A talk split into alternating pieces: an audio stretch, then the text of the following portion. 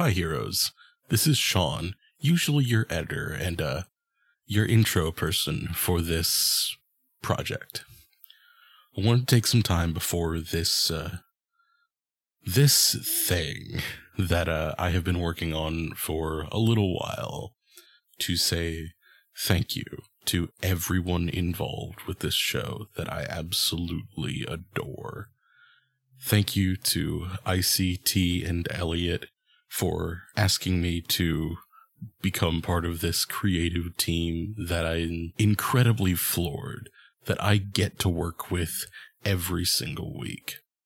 I want to say thank you to Kai and to Jane and Rose and to Rocky for making such a wonderful story that that just tugs at my heartstrings every time I hear it.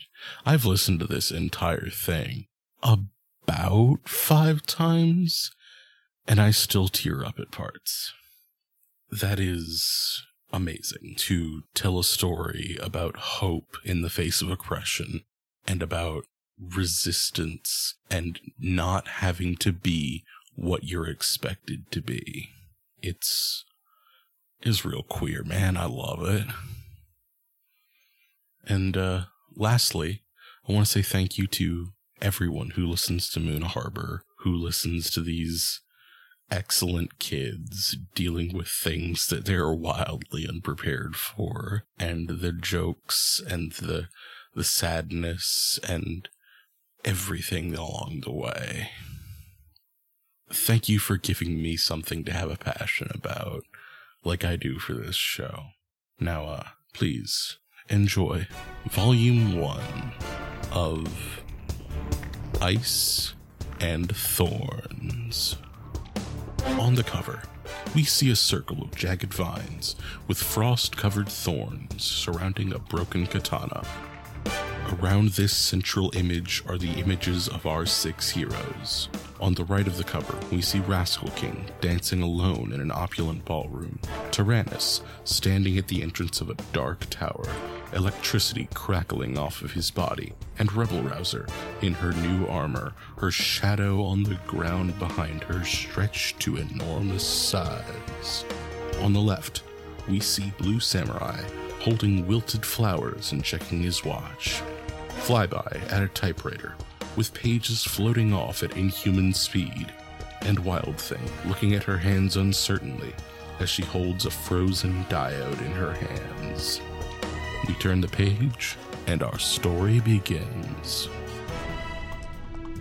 This issue opens on the C4 training room once more. All of the equipment has been pushed to the side, and in its place are a bunch of chairs. There are far more chairs than we actually need for these six heroes and Squire, but uh, there's like probably 10 or 12 chairs there just to spread the room out a little bit more. At least a few of them we recognize from Vixen's house. But we see sitting in the chairs, all six of you looking up at the whiteboard where Squire is standing on a stool and frantically like drawing arrows and like other like tracing things from pictures that she's drawn on the board to other pictures.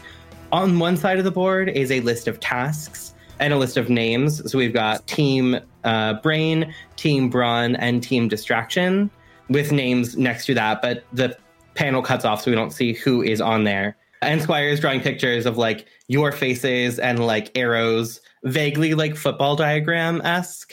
Next to that, on the other side, we see the last slide of a PowerPoint. The slide that's just just says like questions question mark, and Squire turns at you and like puts her hands on her hips and kind of like looks at you expectantly, like any questions. And the panel zooms around, and we see all six of you looking up at the reader. What do you do? Alan places his hands on the table and leans forward and says, okay, and looks directly at Max and Amber. Says, let's say you get in there and get face to face with Glacier. How do you two plan on taking her out? Wait, I actually might have something for this. And I pull out the uh, uh, electronic device that we stole from Glacier's neck. We see a flashback panel of Amber and Clara working together to do some research and reprogramming of that diode that Clara had pulled out of Glacier's neck.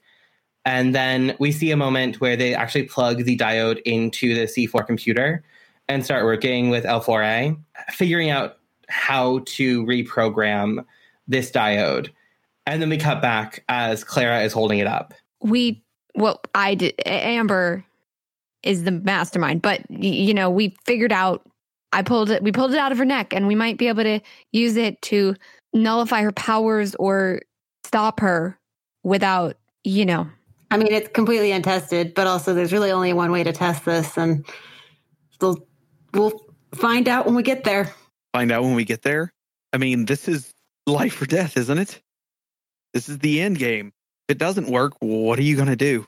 It'll work. I mean, we could test it on ourselves. But none of us are like injured by anything Asteron. No, no, I was. But that's too dangerous. What if your something happens and your powers disappear? We cannot have this fight without with you being unpowered. That is I mean, I don't know. It sounds like a bad idea. I do really think that this diode is is going to work. I trust Amber and I trust the ship. It's it's not worth the risk. It's not worth the risk at this point. I mean, I, I trust Amber and I trust Clara, and I don't want anyone to put themselves in harm's way before we absolutely have to. Squire walks over to Alan and takes his like finger in her hand, and she squeezes it and nods. I just don't want to lose you to to to her. I'm going to go talk to Dante before we do this and try to get try to get the rest of the powers of these this suit unlocked. Just any any extra power we can get. Also, remember, Alan, they're not going to be alone. We're going to be right behind them. You don't have to worry about not being able to protect them because we'll be right there. I think the the next panel that, that would inevitably blow right back over to Alan. He's like looking down at the table. All right, all right, let's do this. Okay, so speaking of not being alone, if anyone owes you a favor, now might be the time to call it in. We trust, obviously, and there's a panel of Amber glaring at Al. Clara raises her hand. I might know someone, but it's risky. I might know more than one someone. If they can be trusted, bring them along. We're gonna need all the firepower we can get. Oh, it'll be firepower if it works. I don't know so much about firepower, but if we need info spread, I got a couple of connections I can probably pull some strings. I have a lot of flash drives with information that sound like they have your name on it right now. I have a good friend who has access to a newspaper, so that works. I think Max puts his hand up a little bit because I could use one of those flash drives too. So many. You all can have as many as you need. I actually don't think I need a flash drive, but I appreciate the existence of the flash drive. I just don't know that. I mean, like, I'm just like not the good with flash drives. I don't know. Never mind. I, sh- I sh- I'm shutting up now. The panel that swings over to Alan shows him sitting back, and his eyes are are crackling. Says, "Yeah, don't hand any to me. Probably a bad idea." Squire confidently walks up and holds her hand out for one. I can have one. I don't have like the bag of the flash drives. I just like pull one out of the like one of the like small pockets in the costume. Just like, oh yeah, here you go. I have like at least like five on my person at all times.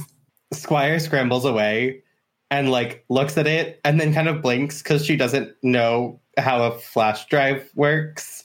And she just kind of like looks at it and then like starts to just play with it and like toss it in the air. I love her so much. So everyone's everyone's cool with with where they're going, what they're doing. Yeah, I think so. As ready as we'll ever be. Holy shit! I can't believe we're actually doing this. Oh yeah, as long as Al doesn't fuck it up. And Alan looks directly at Al when he says that. I think we all look directly at Al. As we wrap up that planning scene, before we launch off to our respective outside scenes, does anyone have anything they want to do with the group here? Uh, I wanted to, or Clara wanted to have a, uh, wanted to talk to Max real quick. Excellent. So everyone is filtering out of the training room where we have the whiteboard. And Clara, you're going to grab Max. Tell us what happens there. Yeah, I think I kind of walk up to him as he's finalizing, like putting some final plans on the whiteboard, and I just kind of say, Max, can I talk to you about something? And I think uh, we get Max like at the whiteboard, like explaining some final things to Squire. And he turns, he's like, Yeah, yeah, sure. And he looks at Squire. He got that, and I think she gives like a little thumbs up, and uh, he walks over towards Clara. Um, I'm not very good at. I, I know that I can be ab- abrasive and stuff, but I, I just.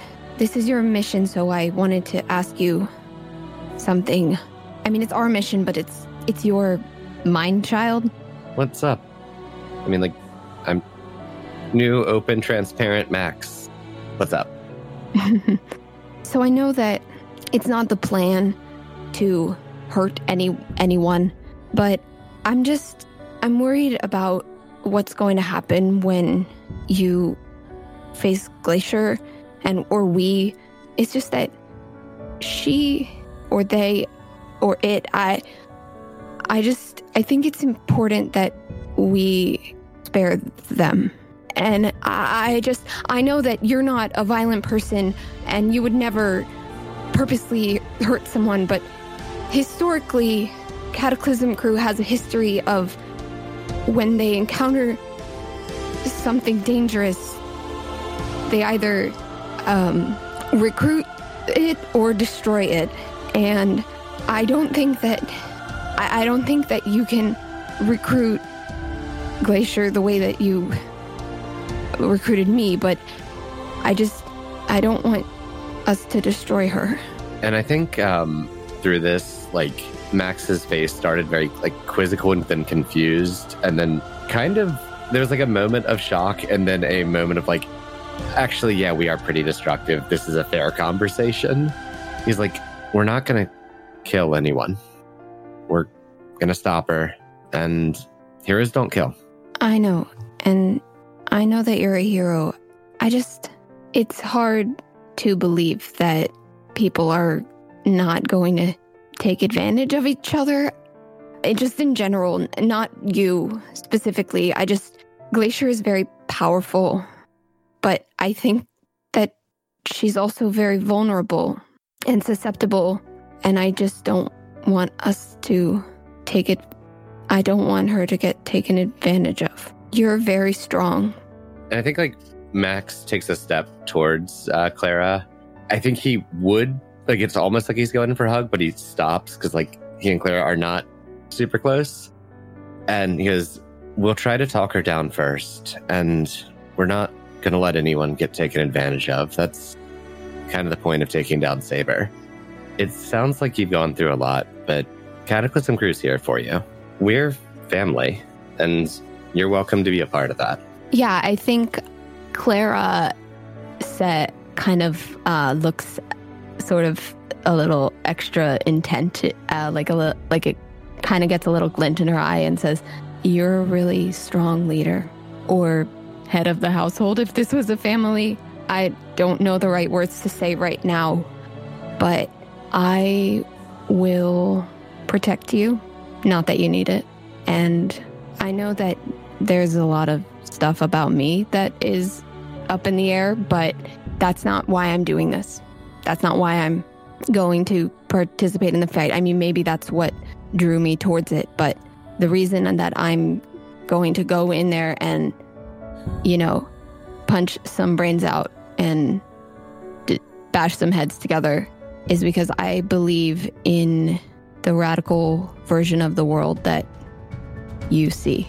Max just has probably just not his grin, but just a very pure smile. He goes, Can I hug you? Uh, mm, you know, I sure, uh huh. And Max, like, essentially tackle hugs. There's I think we- definitely there's definitely like a tensed up moment where Clara just like turns solid for a second, but then the panel of Max's back, you see her arms elasticize around to do a proper hug. Oh. Squire's in the room where there's a hug going on. Squire, like, we obviously get a panel of Squire looking away from the whiteboard and running over to join the hug. Your raccoon is super cute. And with that, we're going to cut away to right outside the training room where Al is standing there waiting for Amber. Hey Al, we need we need to talk. Uh, sure thing. What's up, little little sis? Everyone's making plans to go and talk to like whoever they they want to bring into this. Um, and I need to know that you're not going to try to bring Tatiana in. I we we cannot trust her with this. Tatiana's my girlfriend. Why wouldn't I bring her into this? This isn't a date. This is taking down Saber. Yeah, that's like the best date possible. There's sneaking and there's thieving and there's places to hide and make out. This no, this isn't like this isn't a date. This isn't a joke. This is if we fuck this up, either Glacier's going to kill us, or I don't even fucking know what Scarlet Scorpion is going to do. This is this is fucking real, Al. Scarlet Scorpion's our mom. She's not gonna do anything. Yeah, maybe not to us. There's other people on this team too, you know. You're telling me the world doesn't revolve around me? Ow. please take this ser- seriously for one goddamn minute. Nobody on this team trusts Tatiana. Eh, I can't see any of us being able to work with her. I think Clara trusts her. I don't think so. I don't see why it's such a big deal. She's helpful. And name one thing she's been helpful with. We wouldn't be here if it wasn't for her. Yeah, but that doesn't mean that we can trust her to help us take down Saber. I get your point. I just I disagree. It's like Alan. I didn't like Alan and he electrocuted me. Now now look at us. We're kind of friends, I think. I don't know. You guys date. What does he think? Uh, how's this? We can have the team meet up with Tatiana for some social time and get to know her. But after this takedown, we can't we can't work with somebody we barely know and the vast majority of the team does not trust on something so fucking serious, Al. I I'll see you later. And then I want to teleport out. With like an interjection panel of Amber being like, "Wait, Al, no." We turn the page and see a scene of Vixen's like sitting room that we've been in a couple times. It's where uh, Max and Lynx had their conversation, but it is again, as all Vixen stuff is, over the top regal. There is a very elegant chaise lounge, not the one you all stole from her, and uh, I think Vixen and Lynx are sitting side by side, looking at you all as uh, we see another panel of Amber and Max sitting in chairs facing them. And Vixen looks at you and she's like, So, we've been sitting here for about 45 seconds. You gonna say anything?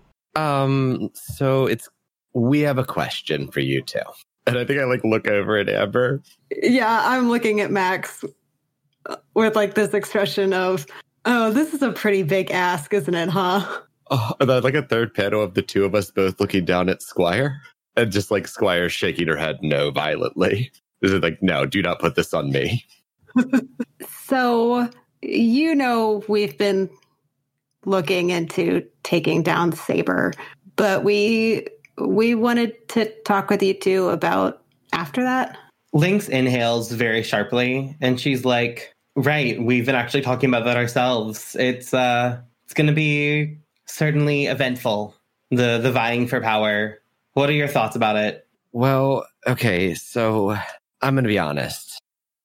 I don't know what the best system is. Frankly, we're kids. We don't have it all figured out, but someone needs to be in control to make sure a good system gets built. And The crown of thorns, ain't it?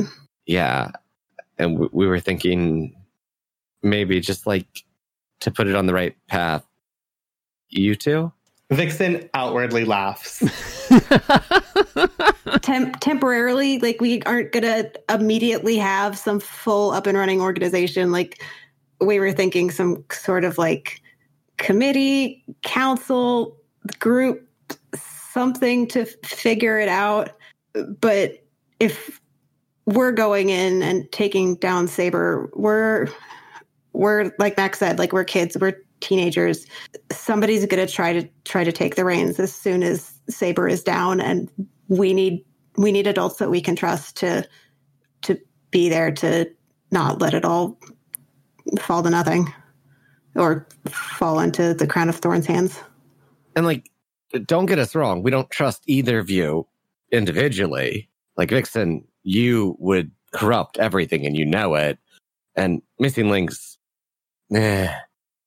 But together, you can keep each other balanced until we get it on the right place. They give each other a look at the end of your first sentence where you're like, Lynx, eh. And they like kind of shrug and they're like, yeah, you're right. Uh, and then they look at each other and start talking to each other. And Vixen's like, I mean, that would, um, you know, throw off the plans for the honeymoon. and Lynx kind of like lightly punches her arm. And Lynx is like, there are bigger issues than us going to Bermuda for the third time. And Vixen looks kind of flustered by the fact that Lynx is calling out the fact that Vixen really only goes to one place for vacation. It's actually kind of adorable. There's a very cute moment of the two of them. Uh, and then they look back at the two of you, and Vixen's like, Do you think the people of Moon Harbor would trust having me as part of that team? You do realize that despite being your mentor, I am a villain. I mean, we were kind of hoping that that would be a, a good thing having having people in charge be on both sides. Like part of what has made Saber so controlling is that it's all been so very one sided. And maybe if the organization is represented by heroes, villains, and everyone in between, maybe it'll be better. And I mean, with everything we're going to be putting out, I, I think people are going to be willing to overlook a lot, which is why we have to have something lined up. Lynx sits upright and kind of like leans in, and Lynx is like, if word gets out before this starts that I am part of the plan to take Glacier down, you do realize that she will kill me. That's not an exaggeration. I will be dead. I think it might be best if you disappear for a few days. I mean, our boat's supposed to leave tomorrow, so I already wasn't going to be here. But, you know, I guess we can cancel the tickets and just lay low. Or don't cancel the tickets. Just make it look like you've gone on the honeymoon. Vixen immediately is like, But then I won't get my refund. and then she looks around the extraordinarily elaborate house and she's like, I think it'll be okay. It'll be fine. Whatever. We we don't want to tell you any specific details of when this is happening, but it's gonna be soon. Vixen looks between the two of you and she's like, And what about the crown of thorns? What's going to stop them from jumping to the front of the line? I love you, V, but honestly, the less we talk about it, the better. We've we've got a plan for that. Just trust us. Vixen looks very intense and she says, With my life. And I think this whole thing, like we've been on very opposite sides from this, and I am going to go hug Vixen. I'm very huggy in prep. Lynx looks at Amber and holds up a finger and just shakes her head. Yes. We turn the page and immediately see a punch being thrown, and we see Alan just dodge out of the way of Clara's fist. The two of you are currently sparring and training in the training room. I uh, say, "Now come at me like I'm a saber operative," and I I cause the skin all over my body to like ripple in a really weird, gross, like gelatinous way. I think Alan would then come at you, literally come at you, throw a left hook into a low kick, and then fire literal lightning out of his hands towards you, not trying to hurt you. Sounds good. Tell me what that looks like. that would look radically similar to how I would say it. Uh, he throws a left hook. Of course, Clara dodges it. He swings. He goes in for the low kick, kind of like a combo where he his whole body's like rotating.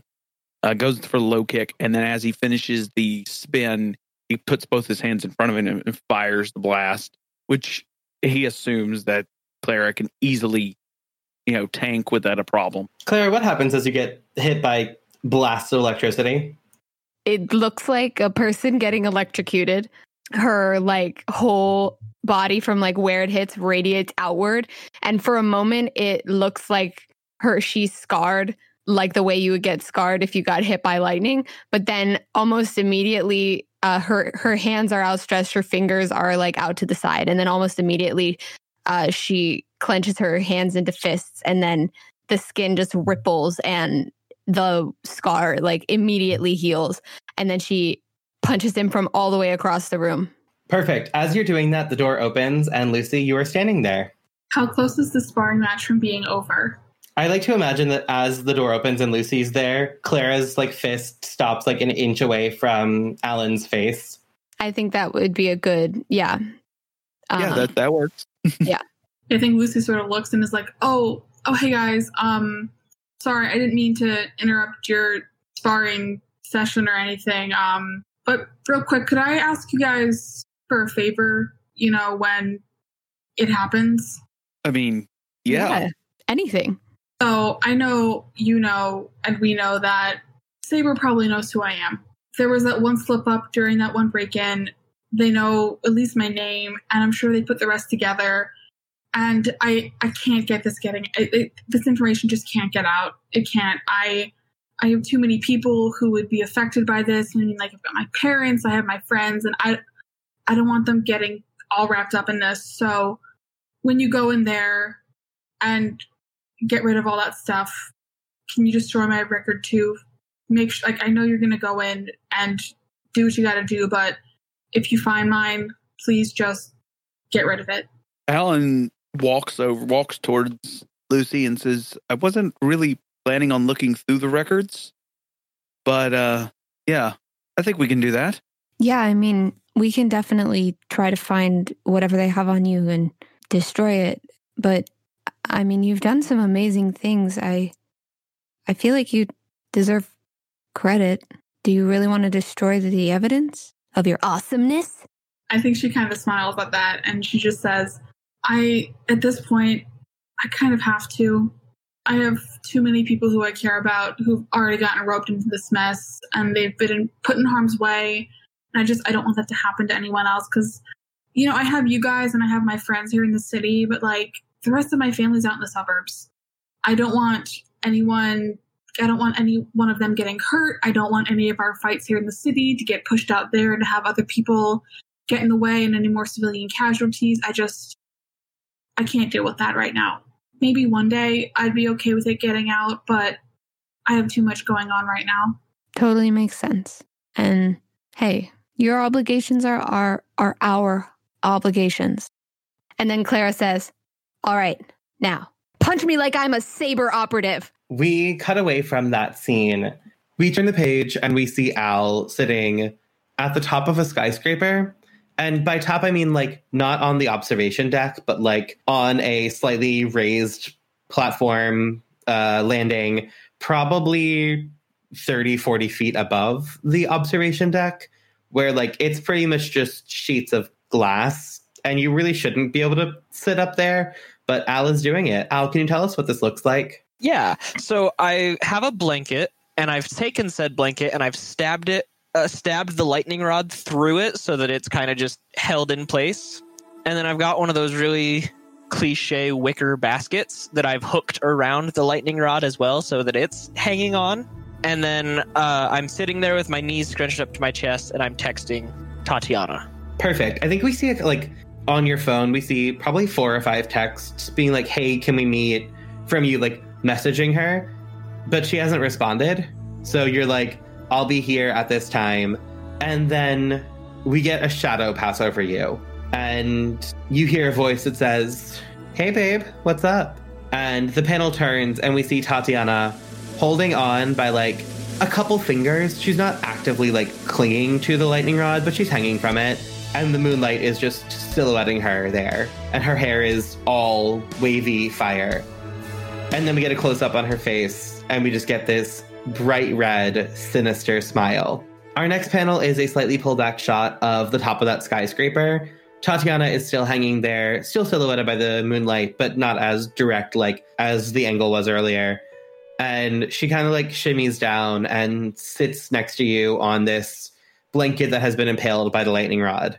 And she looks down and she's like, "Champagne, huh?" Uh, I think it's a good one. I I had to steal it. You mean they didn't sell a bottle of champagne to an 18-year-old? Unfortunately, not in this time era. That is the only thing I dislike about the era we live in versus the era I used to live in. People were so lax back like, you know, BC. So there's this uh question I've been wanting to ask for a while. And as I say that, I'm gonna like really fancily like hold two champagne glasses in one hand and pour them both. And she reaches over as soon as you finish pouring and she takes one and she says, Oh, and what's the question? I think it'll you'll it's like a close up of Al like kind of furrowing his brows, and then uh, well, would you be my girlfriend? She cocks an eyebrow and doesn't say anything, and then just like slowly sips the champagne. And I think we get probably six panels of silence. And then at the very bottom of the page, in the very last panel, she says, I mean, I've got nothing better to do. We get a close up on her face and we see that she is grinning, but like not a malicious grin. Like this is her form of flirting, is playing hard to get. And she's like, I mean, after our whole rendezvous in the graveyard, I really didn't think you were going to, you know, ask. So I'm impressed. I I mean, I kind of assumed we were already, just because you know, like the graveyard, but my team keeps pointing out that you're not my girlfriend, and I'm gonna like have qu- ex- uh, quotation fingers. So I figured, why not make it official? She looks at you and she's like, You do realize I'm not to be a hero just because I'm dating you, right? Remember Lynx and Vixen's wedding? Uh, yeah. They're not heroes together. Why would I give a shit? I steal stuff constantly. I figured we already established I don't care if you're a hero. I'm not even really sure if I'm a hero. Yeah, but like your team, your whole squad, your sister. You're dating me, not my family. Plus, if you were dating my family, my mother's the most evil person in like history, so it's pretty lit, fam. Oh, yeah, I think I've heard that once or twice. Uh, I, your mom being Scarlet Scorpion. Yeah, uh, I mean, she's kind of a bitch, but she's still my mom. Wouldn't know, I've never met her. Well, let's hope you never have to. So I was thinking, though, we should go on a date. Oh? Uh, where are you taking me?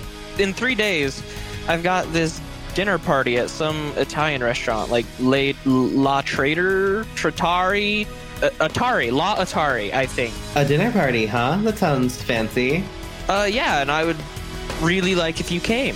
She leans in really close to you and she's like, Great, then I'll be there. And like, she's like tantalizingly close, like dangerously close, and then teleports away. I wanted another kiss. And that's why she teleported away, because she's the worst. Uh, she's the best. This is my kind of girl. And then we turn the page and see Amber and Lucy. Uh, where are you two meeting for this like breakfast discussion planning session that you all are doing? Probably this like main room that we're always in. That's kind of like a living room. That's also where I think we've said Amber's computer is, where she's been working on all of this like file stuff. I kind of really love the image of both of them still like clearly having just woken up, like nursing mugs of coffee or tea or whatever their breakfast beverage of choice is, just sort of staring bleary eyed, bleary eyed at this computer, being like, okay, now we gotta like organize this. I think it's I think it's already organized. She's just going through it with Lucy of like, here's what's on here. Got it. Okay. I kind of like the image that Lucy came prepared to like organize and be the college student researcher. And she came in and Rebel Rouser was like, Ed, here's your flash drive. Yeah, like she's she's prepared, like has one of them like up on the screen, like here's what all of these files are, and just has like this bag that is full of USB drives to be handed out. So we discussed it last night a bit of trying to get some of this information out. Um, I know you're you're going to some of your college friends. Um, so I just wanted to at least show you what it is they're going to be looking at, since obviously not everything is in here. Some of that's confidential, some of that is probably just not necessary, like plans of the building. And it's also like, no, we want this to be readable. Yeah, I don't I don't think a bunch of college students are gonna want to read about the blueprints of the Saber headquarters first thing in the morning. Yeah, no, I was trying to curate this a lot last night. So no, we've got the highlights, the incriminating stuff. We've got we've got that video of Glacier killing an intern. We've got all the stuff on those like employees that were fired and sent outside the city. So much of what we found on that secret experimental base. And like she pulls up one of the files and like she's like, and yeah, like I've I redacted names and everything. So that's that's good. We're not gonna be releasing anybody's like super confidential stuff, just showing, hey, they're experimenting on people, on animals. I'm trying to think what else would be on here. Is this like all going to be in a bulleted list or organized or whatever? Because if we're going to be throwing this on Calvin and everyone else at the newspaper, I don't want them to have to organize this. So if it's not already, I might take a few minutes just to like put this together in some sort of sequential newspaper like order. So all they have to do is hit publish. We see like Amber has like the um the like explorer tab open with like the list of files and there's like one at the top that's like PDF that's like what's in this USB and she like opens it up and it's like a full list of like what each file is. Like the basic description of this is a video where Glacier kills an intern. I think Lucy wants to is going to raise her mug up to Amber like cheers to organization. Amber like slowly lifts hers. And I was like, yeah, yeah, organization. That's that that's what this is about. But really, Amber, I know this was like a ton of work and this couldn't have been easy. And as I'm very proud of you, I'm really proud of all of this effort you put into this, all of this organization. It's just this is I've I've got a good feeling about this. I don't know how long it's gonna last, but you know, it's a new day. We might be able to pull this off. Um, Amber puts her hand on Lucy's shoulder and says, "No, we are going to pull this off. We've we've got this." And yeah, thanks. I did work really hard on this.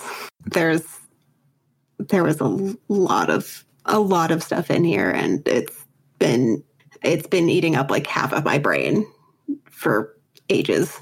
No, I'm like genuinely impressed. I see the color coding that you did. Like you have to dig deep to figure out that customization, and I'm just I've never been prouder. That is such a Lucy compliment. Like it's so close to being a backhanded compliment, but it's also like very genuine. Like coming from Lucy, this is high praise. But it's also like if Lucy was to ever like have like or was to ever like give somebody like praise, it would be over this. What can I say? We have a brand. Amber Hands like digs into this like bag full of flash drives and just takes a good handful and gives them to Lucy. It's like that's those are for you, your your college newspaper friends, and then the rest of these are gonna go to Max. And then I have like five on my person at all times and a couple in my room. And it's backed up on this hard drive so many times. I feel like Lucy, because she would, like pulls a keyring out of nowhere and just starts putting these flash drives on a keyring to the point where she just it's just like and it's an enti- it's an entire keyring just in a circle of flash drives. We see the flash drives in Lucy's hand, and she's kind of twirling it, and we get a twirl of that keyring, and then the next thing we see is uh, one solo flash drive in Max's hand as he's twirling it, and he is standing there on the phone. So I think we get Max uh, with the his phone to his ear, and we just see a speech bubble coming out. We can hear Allie's voice. It just says, um, "Sorry you missed me. Uh, if you want to, if you're looking for me to join a team or for a team up, say beep now." And Max like sighs a little bit. Then, if this is Lighthammer, you need to buy more wine. You're running out. If this is Max, I know what you're planning, and I wish I could help, but you know, writer conflicts and all. And Max just kind of like pulls the phone away from his ear, stares at it, is like, what the, whatever, and hangs up. We turn the page and see Clara. It's pretty late at night, and we see Clara preparing for something. Clara, can you walk me through a few panels of what you're doing? I think uh, there is a panel of Clara taking her hair out of the normal, like single French braid that she wears uh, when she's in her civilian gear. Uh, there's a panel of her. There's like one panel that just shows like her open glasses case, and she put puts the glasses inside of the case, and then like puts it away, tucks it like safely away in a, a duffel bag, and maybe one panel of her cracking her knuckles, just you know, to give herself a vote of confidence. Perfect. And I think we get like two panels of like the complete silence that is this room, and then your phone starts to ring. I look at it. It is a FaceTime from Ben, who I believe is in your phone is like Ben, Blade of Sorrows, heart, heart emoji, something along those lines. Oh gosh. Um yeah. I think that I think she goes to answer it and then her finger kind of lingers over it and then she accidentally hits the wrong button and hangs up and then like is like, "Oh my god, oops. I didn't mean to ah." And then uh calls him back immediately. So when Ben answers, uh, it's it's like bright, bright daylight. You can tell he's holding the phone with his left hand uh, while uh, he's in his demon form right now. So you know that the blade's out and something's happening. And from what you can tell, um, he's cutting down robot sumos. Oh my god. Are you are you okay? Yeah, yeah. Just uh, um, one second. Can I put you on hold real quick? yes, you can. Do you need anything? Can I send you something? No, no, no. Just one second. One second. Okay. And so um, you can tell that like he teleports a little bit of a distance, puts the phone down, and then teleports back to where he was originally. And you now you can see the full scene, right? So the scene that you see now, uh, like from the from the phone itself, is um, it's like kind of you can tell that he's definitely not in any of the cities that you're used to. It's like vaguely Asian architecture, and um, and it's very awful, like sumo robot stereotypes while he's uh, that that he's fighting against at this point and they're obviously robots as he like cuts through them like it's like that sort of samurai jack like like spark and the arm comes off and all the wires hang out and things like that too. And so he cuts down the last one and then he picks you he he ports back the phone picks it back up and tries to like tries to be as smooth as possible but he's definitely out of breath and you can tell that was like a pretty awful fight for him. I think that Clara had, upon seeing that he was busy, uh, she was like in the bathroom getting ready, I think. And so she set the phone down. You know how you can like lean your phone up against a, like, uh, she leaned it up against like the soap dispenser or something like that so that she could keep getting ready. Like, she brushes her teeth before missions, apparently. So she like starts brushing her teeth and while watching what he's doing to make sure that everything's okay. so now like out of breath he's like hey uh what time is it there Oh, um, uh, it's uh, oh, I don't even actually know. Um, and she looks, she like puddle, puddles, fuddle, fuzzies with the phone. That's not a word. she fumbles with the phone and uh finds that it's it's uh I don't know like n- eight nine. oh great so i'm i'm am i catching you before patrol Uh, yeah, I was just everybody's out meeting, making allies and stuff, and I'm I'm just trying to brainstorm ways that I can help before it all goes down.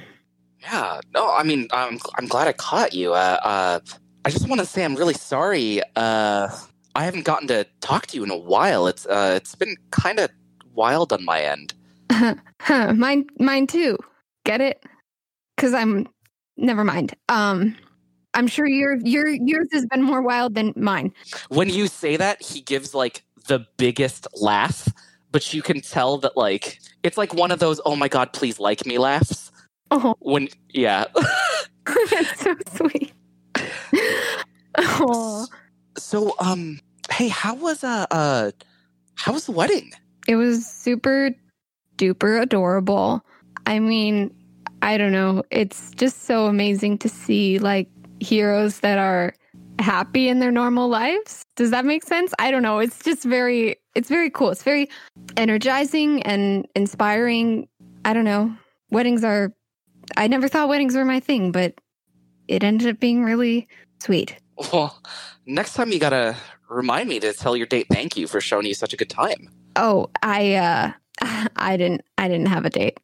oh well i mean just did did did you not Um, ask anybody or like uh, I mean, I just I didn't know I, Who to know, I just ask? kind of, uh, I just kind of assumed, you know, because like, I mean, you know, like you're you're out there and you're having fun, and I'm sure some guy would definitely would love to take you to that. Oh. Maybe you know, I mean, I, I just I don't really um I don't really date I don't go on I mean like I do. It's not that I'm against dating. I just I never really. Yeah, but then like I just you know it's just, uh, it just seems like you it'd be really easy for you to get a date, and I, I mean not to not to uh, and then that's when it kind of goes dead and quiet on Ben's end.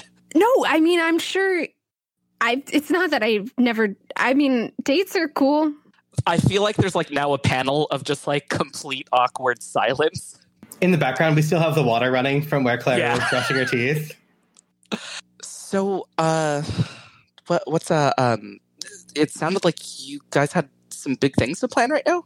Yeah, I mean, I already kind of told you last time we talked um about the whole saber thing and Yeah, it's yeah, I mean- happening. it's like real now. It's not just like a bunch of kids with a with a little dream. It's like we're doing it Can I ask you a question? always.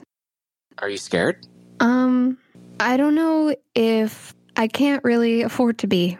Uh, that's kind of not what I asked. I mean, it's this organization is much bigger than us, and there's a lot of things that could go wrong.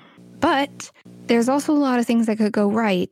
And I don't know, I'm just trying to think about those instead. You know, I forget I brought it up. I I, I don't. Uh, you know, it just you, I don't want to forget anything you bring up. Um, I what I meant by that was I care. Um, your words, right? So, uh, what are you doing? Oh, uh, you know, um, uh, I'm kind of far away right now. I um, see that. yeah, yeah. There was a uh, there was a lead. It's kind of weird Court of Blades stuff. I'll catch you up on it once uh, once I can see you. Um, but yeah, that's actually why I was calling. Um, I, I wanted to see what your schedule is like in the next few days. Well, the the thing is happening. So, Yeah, I know, but like, what about like, what about after? oh, uh, I don't know. I hadn't really thought about after.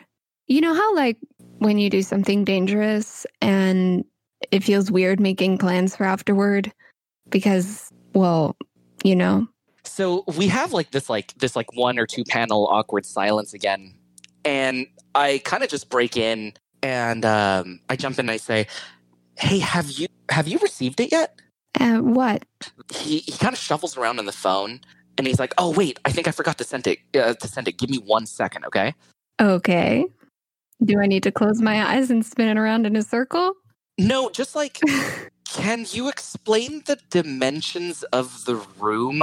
I know this sounds weird, but this is kind of just how my powers work. Um, okay. Uh, I put the phone back down on the sink and then I like measure it with my body hmm and then I show you. It's about this big. Don't stand in the middle of there. Okay. Should I leave the room and then come back? No, no, no, no. Just, just, just maybe like take a corner. Okay. I flatten into a corner. So do you know, like, so this happened the last time that Ben showed up on screen, but he does like he there's like a a specific like animation or like a, like that that shows whenever he teleports something. You get that same teleport animation in the middle of this room as well, and it's it's like a little potted. Uh, it's like a little pot for flowers, but it's just dirt, and there's like no flowers in it. Clara goes over and picks it up and says, Oh my goodness. Her voice goes up like three octaves. This is so cute. Oh, oh no, no, the uh, the the gift isn't the pot. Oh. Okay. Oh, yeah. Do you want it back? It, it's no, no, no, no, no, no. It's a um. Oh, okay. It, it, it's it's what's going to grow out of the pot. Oh.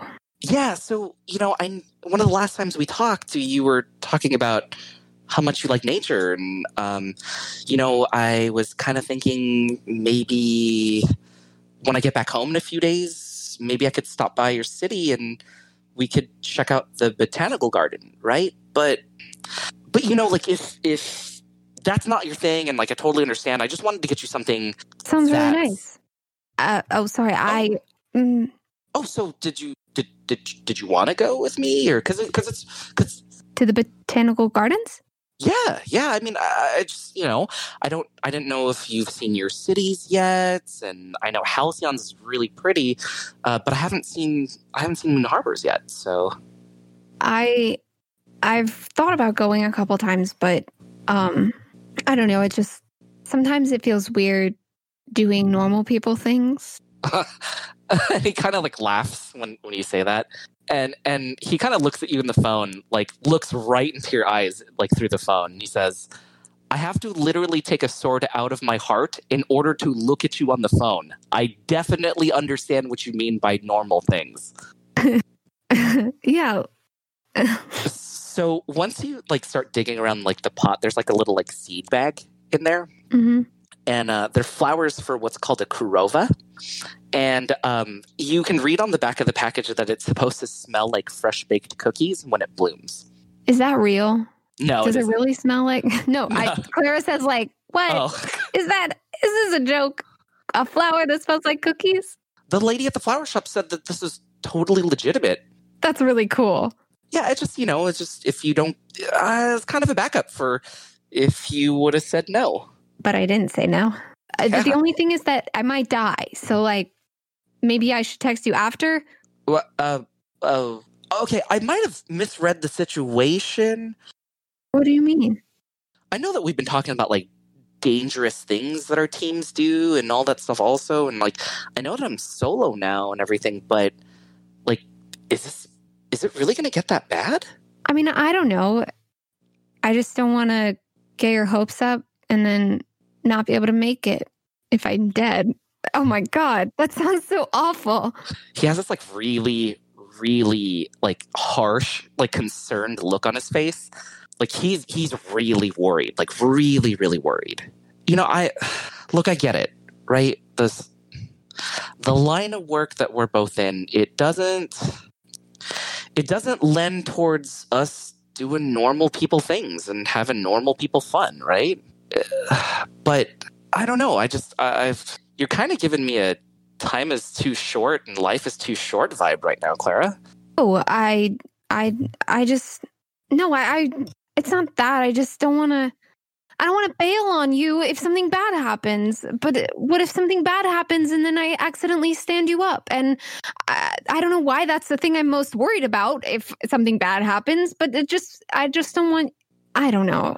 No, that Clara, that's that's not what I'm saying. I'm usually the one between the two of us that's doom and gloom, right? You're taking my job right now.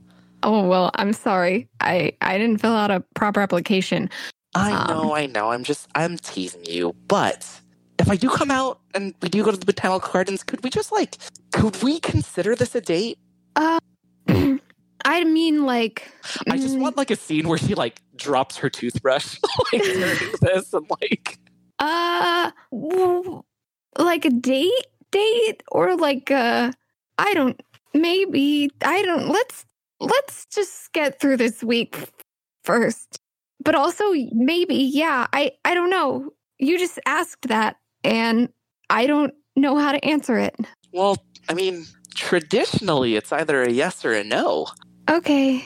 Um you know, that's a really good question, but I have to go on my mission. But I'm still so down for the botanical gardens if everything works out with the saber thing and you're awesome and you're I'm so proud of you that you're taking on the world and living your solo life and all of that amazing stuff and you I just um it's hard to think about whether or not something is a date.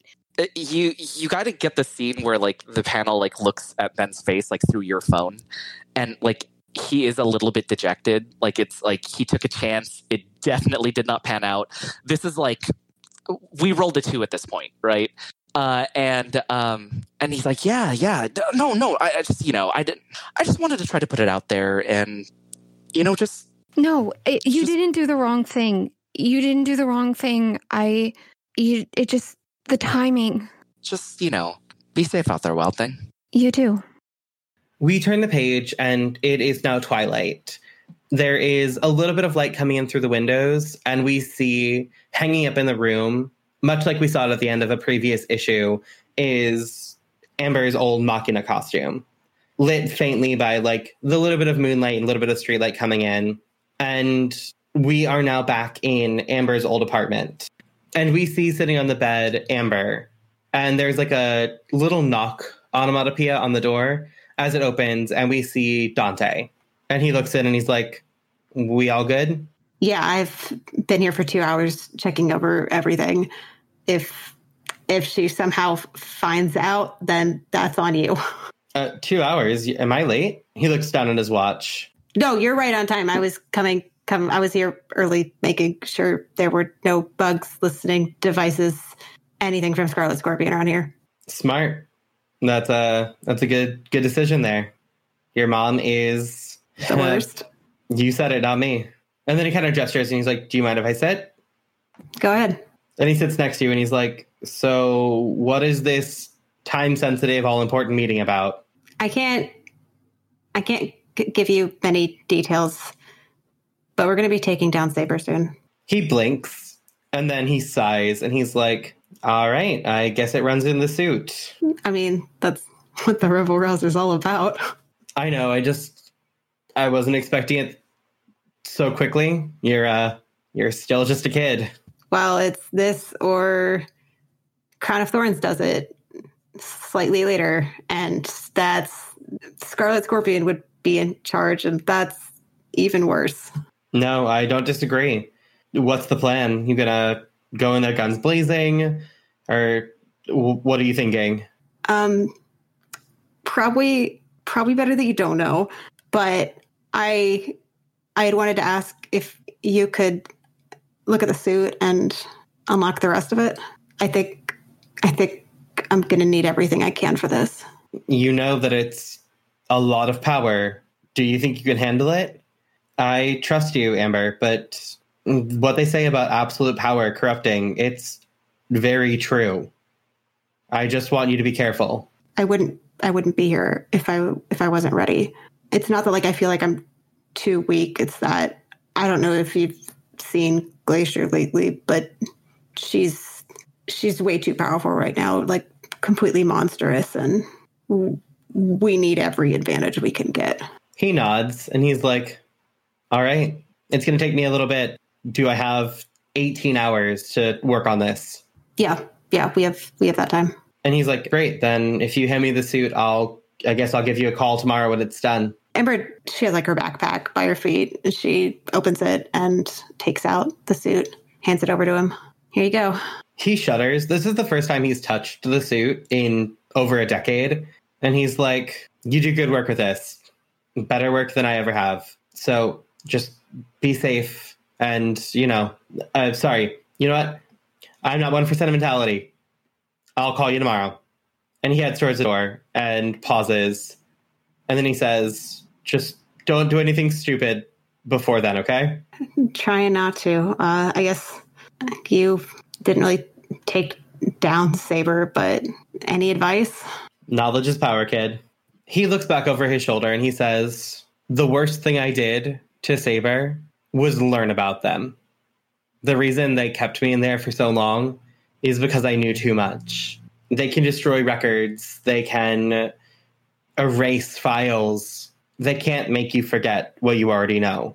Knowledge is power. Get as much information as you can and make sure the right people know it. I think we see this like look of a bit of like shock and then like firm resolution on Amber's face. Like she's she's been doing her research and has collected so many files on Saber. Yeah, she nods. Like I've I've been doing a lot of that recently, actually. All right, then one last piece of advice since you are clearly far advanced beyond where I was at your age. I've seen Glacier fight a bunch of times. Fighting her close, way more beneficial than fighting her far away. If she's got distance to shoot, she'll get you. But if you get close to her, her aim's not going to be as strong. So get close. Don't let her get get any distance between you. Uh, Amber nods. Okay, yeah. Be be close. Good to know. Like I I, I don't want to tell you any of the the details of this plan, but yeah, that's that one's that one's my job. he kind of smiles sadly and he's like like i said runs in the suit and then he walks out and closes the door behind him we cut away and see another dark evening. It's pretty late again and we see a shape moving through the trees.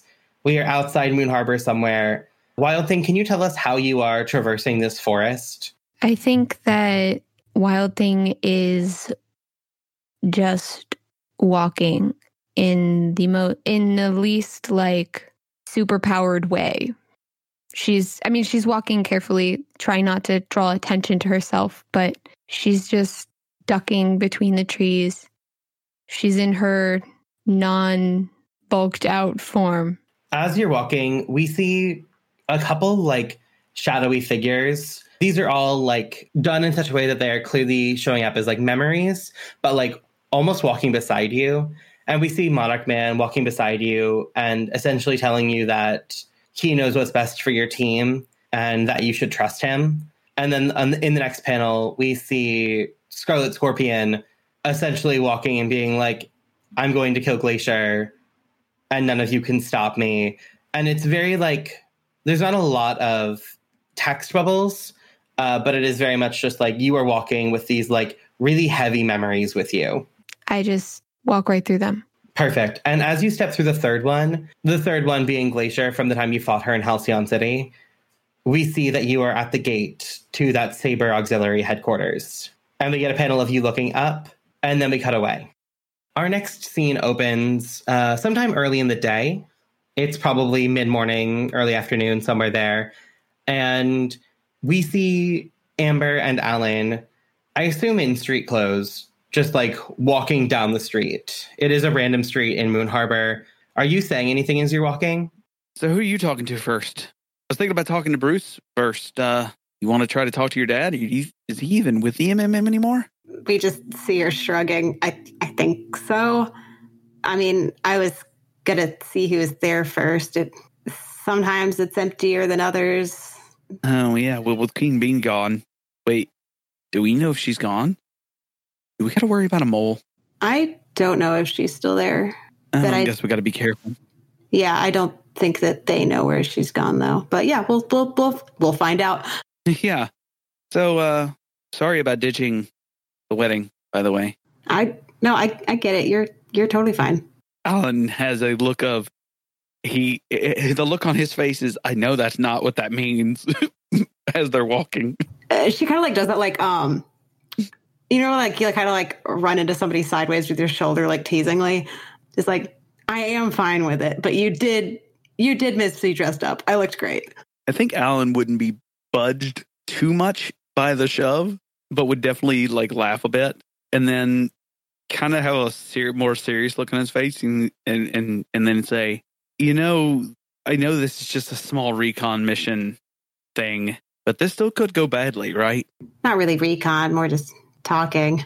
It could. I think it's gonna go okay Yeah, but the last time we were all together talking, Max threw a motorcycle at the mobster. oh, amber just burst out laughing like forgot about that well max isn't here and Alan looks around really quickly as she says and and says, and there's no motorcycles around, so I think we're okay. Yeah, and my dad was cool at the wedding. I think we're on better terms. And I don't know that MMM kept dragging me into all those photos during the rehearsal, so I, th- I think we'll be okay. As you all finish that conversation, we get a panel of the two of you at the door to that same house that we've seen many, many times from the MMM. As you're walking up, you see the young girl that you saw many, many, many issues open the door, and she's got a backpack on. And she looks at you, and then she immediately turns back and she's like, um, the motorcycle people are here again. And then she closes the door and walks past you. She does not invite you in, she just leaves. See, I told you the motorcycle thing would come up. Yeah, but that wasn't us. Oh, that was Max. And Amber's just walking right in. You oh, as you are opening it, uh Traceless is also opening it from the other side, and he's like, "Oh, I'm uh sorry. Hi, Amber." Hey, hey, Dad. Alan just kind of just nods at Traceless. Traceless looks between the two of you and cocks an eyebrow at Amber, and there's like a look of like half smirk on his face, but he doesn't say anything. And he's like, "So, uh, to what do I owe the pleasure?" Can we can we come in? And uh, who else is here? We we wanted to talk to maybe the mobster. I guess whoever's like highest up in the MMM who's here. I I don't know what your organization structure is. Uh, well, the mobster's downstairs. Queen Bee is not here, uh, so it's like mobster's in charge. Queen Bee second. Um, Oh, she's second. Oof, okay. Oh, oh no. he looks at Tr- uh, Alan and is like, "I have not told anyone what you told me yet, so just keep that in mind. I don't know how to break the news to the mobster." I think like ever, ever like starts to talk and then looks at Alan and is like, "Wait, when did when did you you talk to my dad?" Well, um, and I think that's all you get out of out of Alan at that moment as well. Um, uh, and he looks over at Traceless to like help. At that moment, there's a big like shout from the other room. It's like, "Buddy!" And you see Bruce just come bounding in, and he grabs Alan and wraps Alan in a giant hug. oh, don't crush me, Bruce. I mean, I'm not hurt like last time, but I really would like all my bones intact. Amber's just in the background looking really confused. Bruce puts Alan down and then looks over Alan's shoulder and sees Amber, and then looks back at Alan and gives this very over the top, exaggerated wink. And he's like, "Right, yeah, got the got got a yep. Don't want anyone else hugging you, right, buddy?" And he like punches you on the shoulder, but far too aggressively. Okay, okay. Yeah, we uh, we're actually, um, Amber. Uh, want to tell him why we're here? Why why don't we go go get the mobster first? Uh, and he looks over at Traceless and like, is it looks over at Traceless and Bruce, and he goes, "Is he in a good mood today?" Max isn't here and we don't have a motorcycle. It's just us. Bruce laughs. Bruce full belly laughs.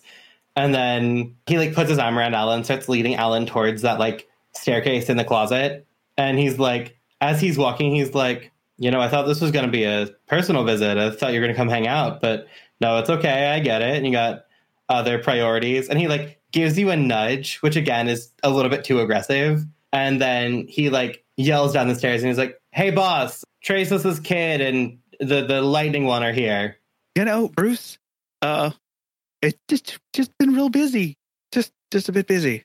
We do need to hang out more though. You still got Super Smash, right?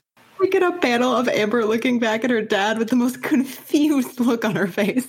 I think the the the, the speech bubble that would be happening where where Alan asks if Bruce still has Super Smash Brother would be like kind of cut off as they're walking down the staircase because the entire panel is being illuminated from Amber's point of view. Perfect. And we see you all walk down this like long stairs again. And you arrive in what we remember is like the poker room. And we see the mobster sitting there and he looks up at you and he's like, Amber, Alan, come to throw a motorcycle at me again. No, no, no, no, no, no, no. Max isn't here. Also, really sorry about that last time. I haven't seen that motorcycle in a while anyway. Yeah, I mean, we got a cigarette right now. still. I mean, even if Max didn't pay it off, it's still a moot point. Anyway, He looks at the two of you and he's like, So, what can I do for you kids? uh, two things. Um, we we have some information that we think you need to know, and then we want to ask a favor that I think is going to be mutually beneficial. He gestures for you to sit, but doesn't say anything.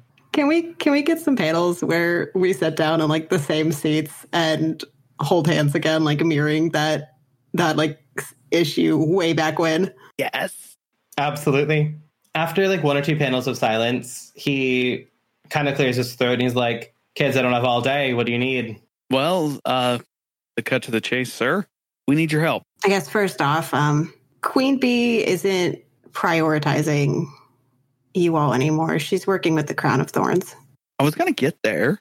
I mean, I figured they should know that before we ask for help. True.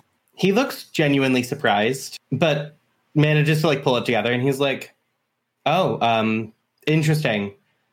Uh, well, I guess um, you can't ever really expect people to uh, stick with one allegiance for too long, can you? Now she's been second in command there for a few months now.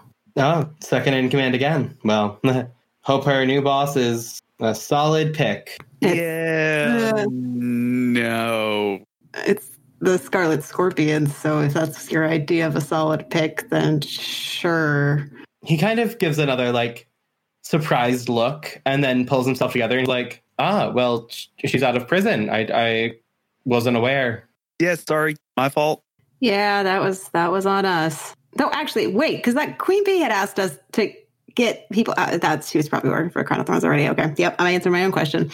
Yeah, I, I heard that you broke some people out of jail, but I didn't know that uh, we had any connection to that. Thought you did, but it was Queen Bee who asked. So cool. Okay. Um, I guess anyway, this favor. Uh, Amber looks over at Alan. Basically, we're gonna rain on their parade, kind of. Listen, we're taking down Saber. We need you as a distraction to keep the Crown of Thorns out of it, kind of. We have a plan A in place, but we need someone we can trust on hand if the plan goes awry. Okay, done. Give me a time and a place. We'll we'll let you know closer to. It's going to be a few days. We're trying to keep this time as tight-lipped as possible until until it happens, just in case. I I'm not gonna lie, I'm a little bit blindsided by this whole thing, but whatever you need. That I think Alan kind of leans back a bit and goes, "That was easier than I thought it'd be." The mobster looks at the two of you and he's like, "Look, the one thing you don't do is fuck over a mob boss. If you need me to get back Queen Bee, then I'm here to help." Thank you, sir. Yeah, thank you. That's that's that's a relief. What are we gonna owe you, though? He grins and he's like, "Yeah, I knew you were smart. We'll cross that bridge when we get there, kid." Now, and he leans forward and he's like, "I heard that uh the two of you are starting something here." And I think that's probably where we're going to end this scene. I was going to add one panel. It has to it has to swing over to Alan and Amber with them both blushing. Them holding hands under the table. we turn the page and cut to a really crowded area of like Moon Harbor City. We have not actually seen like downtown Moon Harbor in a very, very long time, but this is like the shopping district and it is packed with people. I think the first thing we see is Max kind of lost in a swarm of, of a crowd, and then a perfectly manicured finger taps him on the shoulder.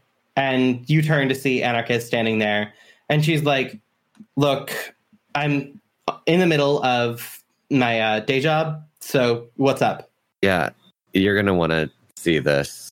Is there anywhere even like halfway quiet around here? She looks around and she's like, uh, I mean, you can come back with me. I've got a, there, there's like the employee room at the department store I work at. If you want to come back there, you can sit down with me for a few. I start following. She sighs and rolls her eyes and then starts walking. And she walks into the fancy J Jewelers. Excellent. And she like gestures, like waves at the uh like clerk. And the clerk looks at Max and his eyes kind of widen. And then he looks down by Max's ankles where Squire should be, but Squire is not there. And he like breathes a sigh of relief. And then Anne opens the door and lets you in to the employee, like employees only lounge. Cool. I think in the next panel, Max is just like sitting in one of the chairs, feet up on the table, drinking a, a soda from the like employee machine. And he just tosses the thumb drive on the table. Because, So, yeah, something big is going to happen. And I think you're going to want to be part of it. She cocks an eyebrow at you and she's like, Why should I believe anything you say? Once you see what's on that, it really doesn't matter what I say. And I'm going to like hold her out a folded piece of paper. Like, just if you could do me a favor, and everyone needs to know this at this time.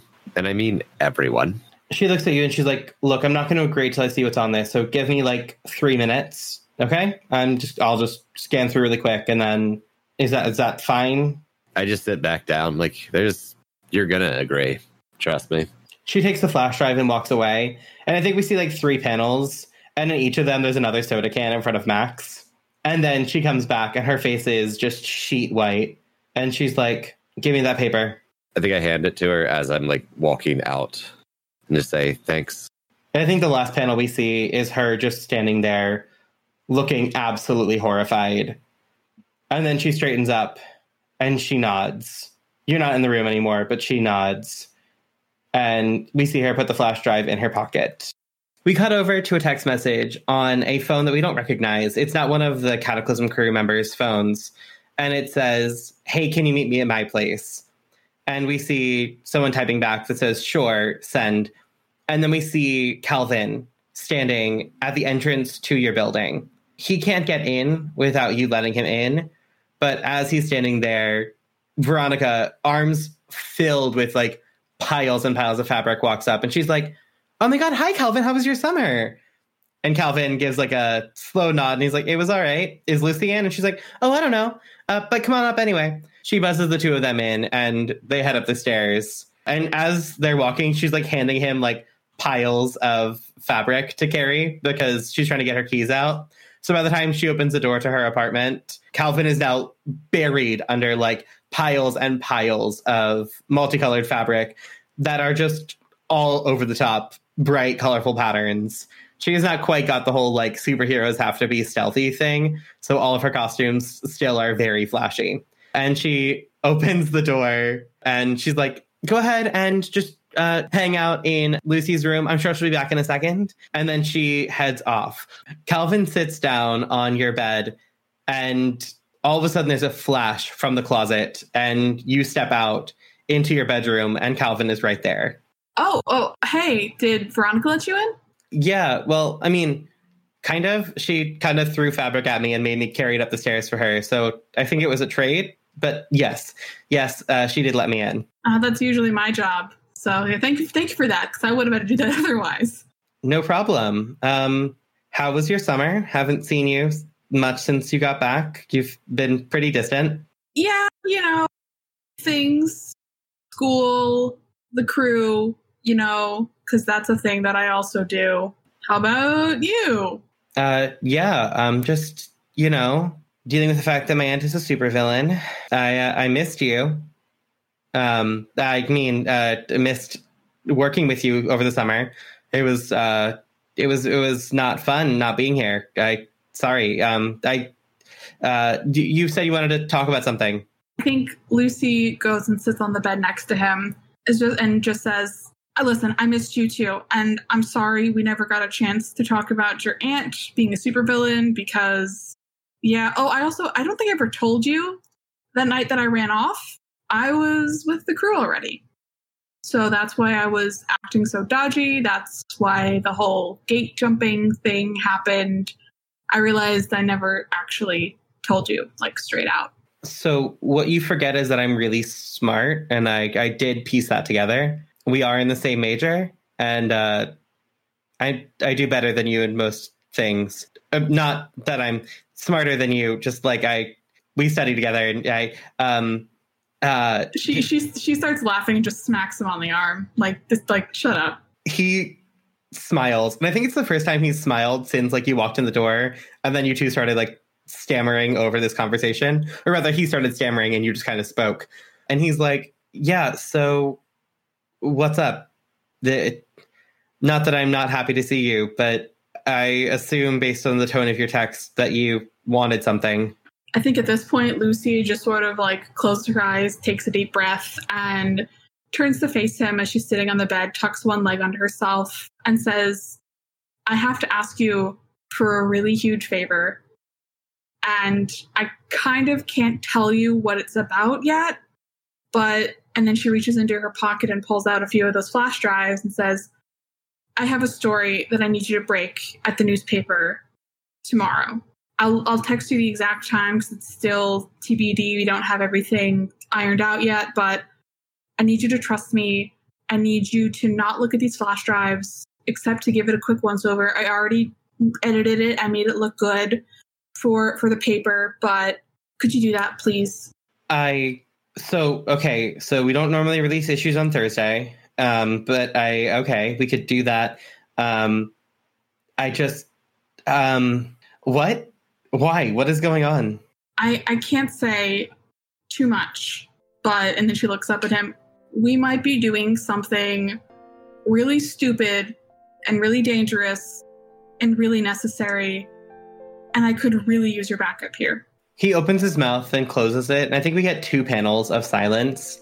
And then the third panel, he looks up at you and he says, I already told you once that I would do anything to help you. So, okay, whatever you need. But I need you to promise me something. Yeah? Whatever you're doing, don't be, don't like, um, just don't, uh, I think, she don't. cut, I think she cuts him off and just starts hugging him. He squeezes back, uh, and I think he pulls away, and we get a panel of the two of you pulling away, and standing in the doorway is Veronica. And she's been listening clearly, and she's like, What do you mean you're doing something stupid? What? What? You can't. No. Okay, but like Lucy, uh, just for first of all, like we just put a down payment on this apartment for the year. Like our security deposit is not, and also like you're my best friend, so you can't die. I, I just um don't. Uh, and then she walks out of the room very very quickly. I think Lucy just kind of starts laughing a little bit because it's like she doesn't know what else to do because it's like, oh god, she heard that, she saw that. Ah. Calvin starts laughing too, and then you get a text on your phone that Calvin definitely sees that says, I know you have a crush on him, but couldn't you have told me first? Oh my god. I think she just sort of looks at her phone, realizes it's too late, just looks back up at him. He puts his hand in his hair and kind of like turns away as like over the top as as he can to be like, I definitely didn't see that. Nope. What? D- no, didn't see anything. I think Lucy just kind of looks back at him and is like, So, can you print that? Is it cool? Are we cool? Uh, yeah, we're cool. We're more than cool. We're um, we're cool. We're we're we're cool. Yeah, definitely. I'll break it. Yep. And he like puts his hand out very forcefully towards you. Like he probably should have got him for a hug here, but he's like, "We're gonna shake all this. We're business partners and nothing more." I think she looks at it and takes it and then pulls him in. As you're shaking hands before you pull him in, we do get one panel of like that really, really firm handshake. Like we see your hand squeezed a little bit more than the average human handshake. And as you go to pull him in, your phone dings again. It's text from Max being like, "Hey, if you're free, we'd love to chat with you." I think at this point they're like very close. This point, clearly, we all like they were about to kiss. Nothing happened when she got this text message.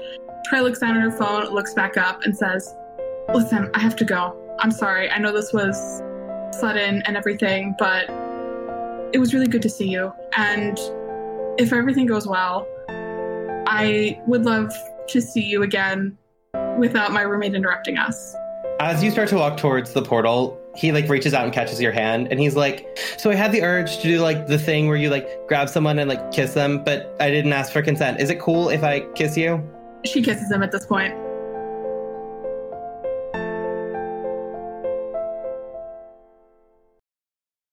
Moon Harbor Heroes is produced by Icy Sheets, TP Huth, and Elliot Peterson, and edited by Icy Sheets and Sean Geddes. Icy can be found on Twitter at Icy New Year or at icynewyear.com. T can be found on Twitter and Instagram at TPHuth94. Elliot can be found on Twitter at Elliot Yellen. Sean can be found on Twitter at The Crumpet. Moon Harbor Heroes is played using Masks A New Generation, written by Brendan Conway and produced by Magpie Games. Our logo was designed by Beautiful Beasties. She can be found on Instagram at beastly.doodles or on patreon.com slash beautifulbeasties. The music in this issue is Mistake the Getaway by Kevin MacLeod. This volume was GM'd by T. Huth. Rebel Rouser is played by Elliot Peterson. The Wild Thing is played by Rose Hahn. She can be found on Twitter or Instagram at Smiley Rosie. Flyby is played by Jane Barry. You can find her on Twitter at Jane-Tarzan. Blue Samurai is played by William Hendry. You can find him on Twitter at RockoutWill. Tyrannus is played by Kaido Kane. They can be found on Twitter at TheVersian. Rascal King is played by Icy Sheets. Vixen is played by Alice Kira. They can be found on Twitter at Magical Girl Kira. If you want to get a hold of us, email us at moonharborheroes at gmail.com or find us on Twitter at moonharborcast. If you enjoyed this issue, please leave us a review on your podcatcher of choice. If you'd like to support us financially, check us out at patreon.com slash moonharborheroes. And thank you for helping us save the world. We'll see you next volume.